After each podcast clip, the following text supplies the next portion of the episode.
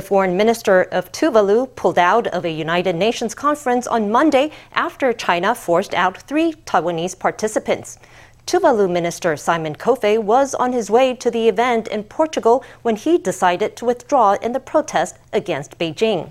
Taiwan's government thanked Tuvalu for its support, saying that China had once again exposed its evil nature.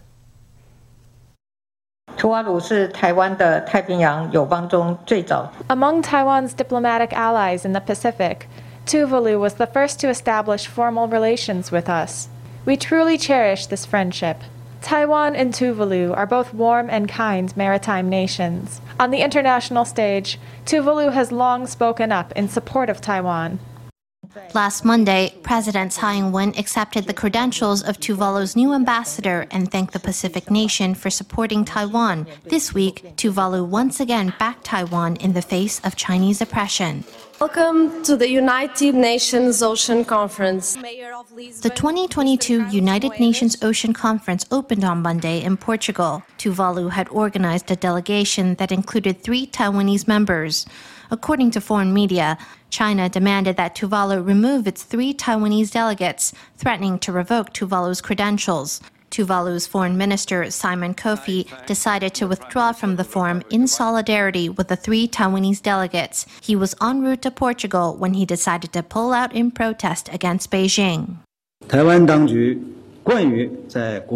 Taiwanese authorities have long played petty tricks in the international arena its so called personnel debase themselves. By serving as the followers of other nations in the attempt to squeeze into the UN Ocean Conference, they are only demeaning themselves. We emphasize that China's arbitrary suppression of member states only exposes its evil nature once again. Our government will continue to cooperate with our diplomatic allies and like minded nations to keep China from expanding its malign influence in the UN. We must take bold alternative action today to secure tomorrow. Last November, Tuvalu's foreign minister addressed the United Nations COP26 climate summit while standing knee deep in seawater. The speech highlighted what Tuvalu was doing to address rising sea levels and other climate change issues. Kofe made global headlines and has since been nominated for a Nobel Peace Prize. He's now making waves again with his show of solidarity with Taiwan. The Chinese Communist Party has chosen a group of quote unquote Taiwanese delegates who will attend the 20th National Congress. According to Chinese state media, party members of Taiwan origin met last Sunday to elect representatives. The delegates were urged to vote in line with party principles at the 20th National Congress, which is expected to grant a third term to Chinese leader Xi Jinping. Over in Taipei, Taiwan's Mainland Affairs Council said that the so called Taiwanese delegates would never be recognized by the people of Taiwan. 台湾省级党员要带头学深悟透新时代。Party members of Taiwan origin should take the lead in learning the party's overall strategy for resolving the Taiwan issue in this new era. They should maintain a high degree of consistency with the party's central leadership on major issues of principle. About a dozen Taiwanese delegates stand in neat rows. Last Sunday, Beijing concluded a meeting of CCP members of Taiwan origin. China's top political advisor Wang Yang attended the meeting where he urged the group to lead by example, to reject Taiwan independence and embrace unification. The purpose of the meeting was to elect Taiwanese delegates to the 20th National Congress, which will be held at the end of the year. 个专制的政党常常玩这种游戏嘛。 Autocratic political parties often play this game. It's just like when the KMT came to Taiwan and found all these people from Mongolia, Xinjiang, and Gansu to serve as party representatives. It's an utterly senseless charade. They are not nationals of the Republic of China. How can they be called Taiwanese if they're only of Taiwanese descent? China is just deluding itself. At the end National Congress, delegates are expected to confer a third term on Chinese leader Xi Jinping. As in years past, the National Congress will include a select group of Taiwanese delegates whose names will be made public. Since the 19th National Congress in 2017, the list of delegates has been released only after the conclusion of the meeting. 这件事情最可笑的是说，他们号称呢，这是透过民主选举的方式选出台湾代表。 The most ridiculous thing about it is that these are so called elective representatives of Taiwan, but nobody knows who the candidates are, and nobody knows who was elected. Since these delegates do not truly represent Taiwan, they also do not represent democracy. 中共向来借由不具台湾人民身份的所谓台籍人大代表或政协委员 China has long used these so called Taiwanese representatives and CPPCC members, people who are not Taiwan nationals, as tools for political propaganda against Taiwan. They attend various relevant meetings and cooperate with the United Front's rhetorical campaign. They will never be recognized by the people of Taiwan. The official said that Taiwan law forbids nationals from holding positions in China's Communist Party, its government, or its military. Violators can be fined up to 500,000 NT. A large Taiwanese delegation in the U.S. to attend the annual Select USA Investment Summit. The group is led by National Development Council Minister Kung Ming-hsin, who stopped by a Washington think tank on Monday to give a speech. In his address, he hailed Taiwan US relations as the best in nearly 40 years. We are here mainly to participate in the U.S. Investment Summit. Minister without portfolio John Deng is having discussions with the U.S. Department of Commerce about the U.S. Taiwan Initiative on 21st Century Trade. Taiwan and U.S. relations are at their best in 40 years. Taiwan is the most important partner of the U.S., not only in terms of democratic values, but also in terms of industrial development. The minister listed four major areas in which Taiwan and the U.S. can strengthen their partnership. These are semiconductors and microelectronics, communication networks, advanced computing and artificial intelligence, and space technology. He said Taiwan and the U.S. should deepen their ties through technical, technological collaboration, professional training, and mutual investment. Manufacturing firms say they're stunned by the government's plan to raise power prices. Starting July 1st, electricity rates will go up by 15% for heavy industrial users. For chipmaker TSMC, the annual cost of electricity will rise by nearly 5 billion NT. China Steel Corporation expects to pay an extra 800 million NT. On Tuesday, the Taiwan Association of Machine Industry said that the price hike was much higher than anticipated and could impact pay raises for staff. Taiwan will increase its power rates on July 1st.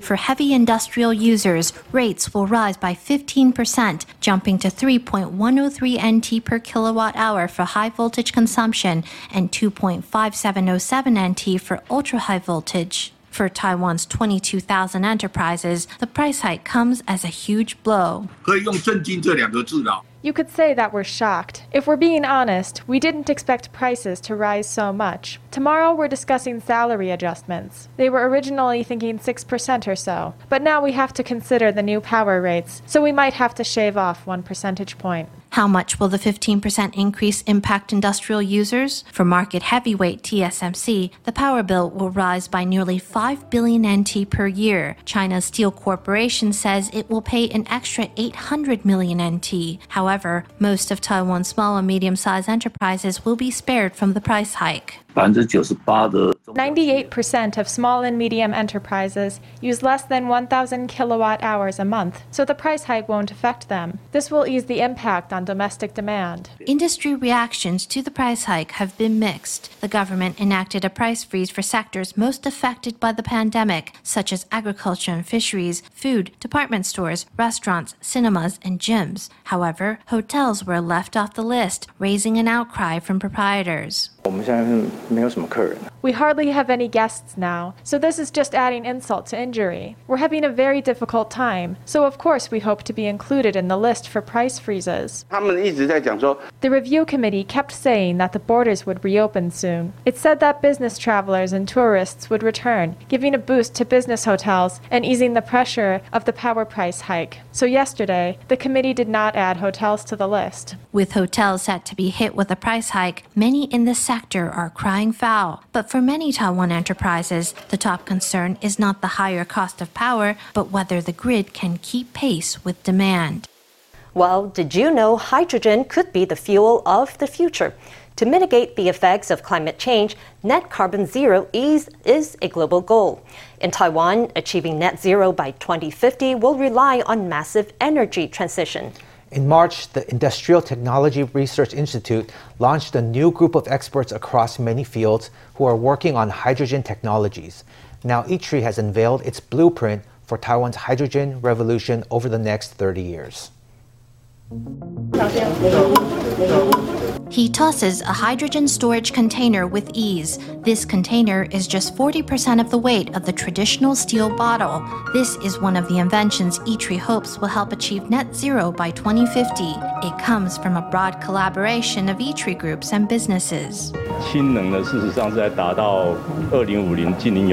Hydrogen power is a very important energy source to help us achieve our 2050 net zero sustainability goal. In the next 10 years, we will rapidly deploy the technologies we already have, and in the 20 years after that, we will develop new technologies. Although hydrogen power is a solution for the latter half of our plan, we should start to lay the foundations for it now. ITRI's new hydrogen power technology blueprints include energy production, vehicles, and related industries. It's working with Taiwanese companies like CPC, Taipower, China Steel, and MiTAC Synnex.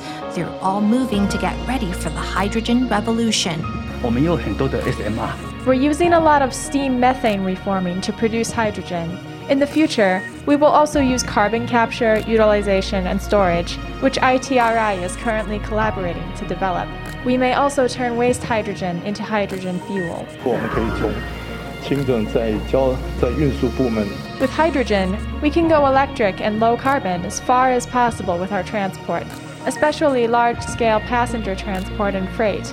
That will be really useful in the long term. Taiwan's government and industries are working together on energy transition to help mitigate climate change.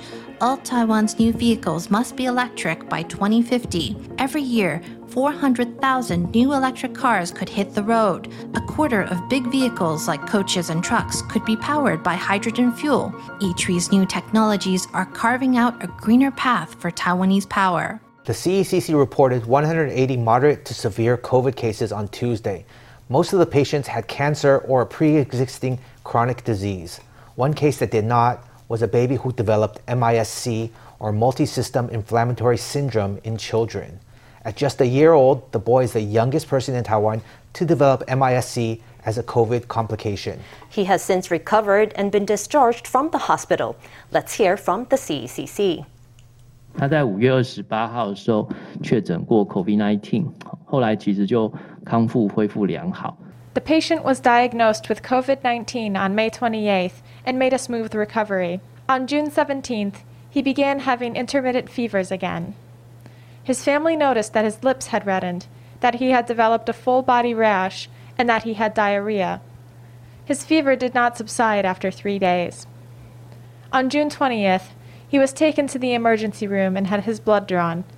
Doctors found that he had abnormally high levels of inflammation and suspected that this was due to MISC. After he was hospitalized, an ultrasound examination showed a slight enlargement of the coronary artery, which is also consistent with MISC. He then developed conjunctivitis, low blood pressure, cold sweats, and other symptoms in line with shock. He was treated with immunoglobulin and steroids during hospitalization, and his condition improved. He was then discharged on June 27th. He is the youngest of the 15 MISC cases we have found so far. Also on Tuesday, the CECC reported 44,379 local COVID cases. It said the daily case count could fall below 10,000 by the end of July. But it also predicted that after August, the BA.4 and BA.5 Omicron subvariants will start to spread locally. People are advised to get boosted to bolster protection. In related news, Taiwan's first batch of Novavax is expected to arrive at the end of June and become available for use on July 14th. Vice President Lai Ching-te was back at work Tuesday morning, two days after undergoing surgery for a herniated disc. The vice president gave a one hour address at a Rotary Club event. Speaking to journalists on the sidelines, Lai said his surgery was a success and that he was well on the mend. Vice President Lai Ching-te seems in high spirits as he heads toward the cameras with his companions. Even so, his slow gait didn't go unnoticed. Last Sunday, the vice president underwent lumbar disc microsurgery at Taipei Veterans General Hospital. He was discharged from the hospital on Monday and headed straight back to work the next morning. Uh, I had a disc herniation between the fifth lumbar vertebra and the first sacral vertebra, and it was compressing the first sacral vertebra. So I had surgery at Taipei Veterans General Hospital. The surgery went well, and my recovery has been excellent. I'm very grateful to the public for its concern. I'd also like to ask everyone to mind their posture at work and in daily life in order to maintain good physical health. Lai began experiencing lower back pain last year ahead of the four in one referendums. To keep up his campaign schedule, he used waist belts and painkillers for relief on the road. Last week, amid acute pain due to a pinched nerve, he was admitted to the hospital for surgery. Previously, my discomfort was limited to the muscles. This time, my herniated disc pressed on a spinal nerve, producing a different degree of pain. Lai was back at work on Tuesday after just a day of recuperation. His first public engagement was at a Rotary Club event. I didn't expect the Vice President to be giving a speech here at the Rotary Club of Taipei Southeast first thing after his hospital discharge. Can I get a nice round of applause from everyone here? Thank you, Mr. Vice President, for all the love and affirmation. On behalf of President Tsai Ing-wen, I want to take this opportunity to thank all Rotarians across Taiwan. Lai spoke for an hour on economic development in the post pandemic era. As vice president, he's been a popular guest at clubs and associations. That popularity is reflected in the polls. In a survey conducted by myformosa.com, respondents were asked for their pick for Taiwan's next president. Lai had 33% of the vote, 2.1 percentage points higher than his rating last month. His closest rival, Hou You-yi, was more than 13 percentage points behind, while Ko Wen-je placed third in the poll with 17.9%. Chen Chien-jen ranked fourth, while the KMT's Eric Chu came in last. But with more than two years to go before 2024, the presidential race is too early to call. A new railway museum has opened in Nantou Shuili Township. The railway's classroom has been built in an old school and features a realistic recreation of the inside of a classic train carriage. It offers lots of other exhibits on local industries and history, giving visitors a wealth of Nantou culture to get stuck into. This classroom has been made up as a model train carriage, complete with a picturesque view rolling by outside the window. Visitors can enjoy a replica of the famous leopard cat banana train and learn all about the many scenic spots along the Jiji line. Oh, We've turned the final train station from Old Checheng into an important tourist site. The railway's classroom has been created in what was once Checheng Elementary School. After the school shut down in 2015, it was taken over by the Sun Moon Lake National Scenic Area Administration. Working with commercial partners, they pursued projects like reusable cups and free water fountains to bring life to the site. They entered a sustainable tourism contest, winning a silver award from the Global Green Destination Award and Certification Program. We have done up this old Checheng school which was abandoned. We've put in here these exhibits related to railways, timber, and sustainable tourism. Of course, what's most important is that we're giving tourists another place to get a meal. Sun Moon Lake officials want Checheng to be a portal into tourism in the wider area. In the future, we hope this venue will be a starting point which will bring tourists in and they can spill over to visit places like Shuili, Jiji, and even Xinyi. The railway's classroom is a must visit for locomotion fans and local history buffs. Nantou officials hope it will become a cornerstone of sustainable tourism for the whole country. Are you a big rice eater?